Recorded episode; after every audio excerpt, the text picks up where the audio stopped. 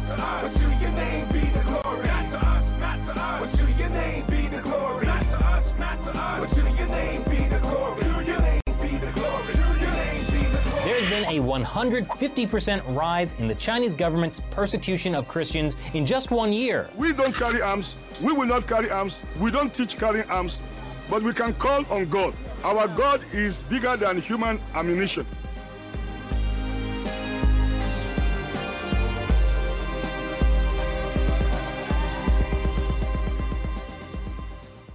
Hey, everybody, welcome back to the Fifth Seal, episode 30. I'm your host, Norm, the Master's Dog Dunham, aka the Evangelical Norm. The Fifth Seal is a podcast I do to bring awareness and prayer to our brothers and sisters around the world who are persecuted because of their faith in Jesus Christ. Every year, I count down the top 50 countries on Open Doors USA's World Watch List from January through October, twice a month, the second and fourth Wednesdays. I count down from 50 to number 31. And then throughout this month, November, which I dubbed about, I don't know, about uh, 11, 12 years ago to be Persecuted Church Awareness Month, I count down from number 30 to number one. It is a countdown, which is why the episode numbers go backwards. You're not going crazy. Last week was episode 31. Today is episode 30. Tomorrow will be 29 and so on until the end of the month when we get to episode number one, which is the worst country in the world for Christians to live in based upon the persecution that they, li- they endure because of their faith in Jesus Christ. So it is the very first day of Persecuted, Persecuted Church Awareness Month. I will learn how to speak here in a minute. And uh, some of you may be new as I've sent out a bunch of invites for people to come join the Fifth Seal page on Facebook or the Evangelical Norm channel on YouTube um, to join us as we pray and just become more aware of what is going on around the world to our brothers and sisters because of their faith in Christ. So, those of you who are new, thank you. There's a little background on the podcast. Again, I started it 12 years ago. It was based on a, a, essentially a dare from an LDS guy who claimed that LDS, the LDS church, had to be true because of the persecution that they endured. And I was like, people telling you you're wrong is not persecution. There are thousands of Christians daily that are being imprisoned, maimed, raped, and murdered because of their faith in Christ and he and I said he said I can't remember the exact conversation, but essentially there was a challenge issued that I couldn't come up with a different story every day of that kind of persecution for a month, and it happened. It, it became this, and for 12 years I've been doing this podcast. I started out just for the month for the first I think eight years or so. The last four years I've been counting down all year long. So thank you guys for who, those of you who have been with me since the beginning. Um, and those who are new starting today. I appreciate all of you taking the time out. 10 to 15 minutes a day. I keep these episodes very short and to the point and prayer, and so we can just get to the point and pray for our brothers and sisters. So, thank you. If you don't have time to watch a video, you can get the audio podcast anywhere Amazon, Google, uh, Google Play, iTunes, Spotify, Pandora, you name it. If it's an outlet that has a audio podcast, the fifth seal is probably there. You can grab it, put it in your earbuds, take us with you throughout this month. Please join us as we pray for our brothers and sisters around the world who are persecuted because of their faith in Christ. And so we are on episode 30, and that brings us to, um, yeah, change it up the intro, get a little confused. It is, uh, what is today? Tuesday, November 1st. And this is our update on the persecuted church around the world. This from persecution.org from International Christian Concern. Christians beaten by police while complaining of another attack. Christians in central India were beaten by police at the Golampally police station in Chhattisgarh. The incident took place last Sunday when a Christian constable and members of New Bethel Church went to the police station to file a complaint regarding the attack on Christians in their houses by radical Hindu nationalists. According to sources reaching out to International Christian Concern, the radicals' attack on Christian homes took place late last Friday. The police station doesn't function beyond 6 p.m., so the Christians couldn't call for help at the time of the attack. The following Sunday, the Christians, along with their Christian constable, went to Golampally police station to complain about the attack. Two police officers beat the Christians with sandals for complaining about the attack. According to local sources, a first incident report was finally lodged after repeated attempts by the Christian leaders in the state. The attacks against uh, the attacks against Christians in Chhattisgarh have increased. Unfortunately, there is little or no help from the authorities. All over the state, Christians have been targeted and their homes vandalized. They have been denied proper burial for the Christian dead. We pray for our Indian brothers and sisters. So again, this is just most people think of Hindus as peaceful. That's what we get. That's the, the narrative that we're given is that they're just peaceful people practicing yoga, uh, you know, chants and don't eat cow. But uh, the the fundamentalists, the as they, they call them extremists, I call them fundamentalists. Those who look at what the religion actually teaches are very dangerous and they are very violent towards Christians. Not always other religions, but Christians particularly receive the wrath of uh, the Hindu, the fundamentalist Hindus. So please continue to pray for our brothers and sisters in Chhattisgarh, this particular church um, in this area, um, Golam Um, pray that they will be um, strengthened, that their faith will be strengthened, and that God will use these situations to draw others to Himself in repentance and faith, and that God would be glorified in these situations. And that brings us to our World Watch List country for today. Number 30, which is Colombia. A few facts about Colombia the region is Latin America. Persecution type is organized crime and corruption. The main religion in Colombia is Christianity. The persecution level is very high. Population is about 50,576,000, of which about 48 million, 11,000 are Christians. So 98 ish, 96, 97% of the population is Christian. Government is a presidential republic, and the leader is President Ivan Duque Marquez. What does persecution look like in Colombia?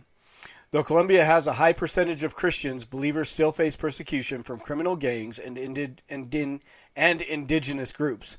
Guerrilla groups threaten, harass, extort, and even murder church leaders who are targeted because they denounce corruption, defend human rights, and oppose cartels. Their children may also be targeted to discourage church leaders from speaking out against organized crime and corruption.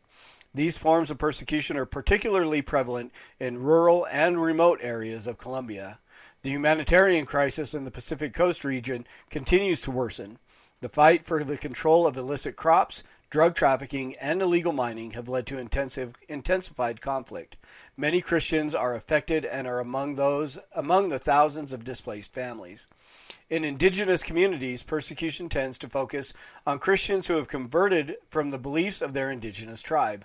These Christians face imprisonment, harassment, physical abuse, denial of basic rights, and use of their ancestral territory, or being sent away to do forced labor in a different territory, among other forms of persecution.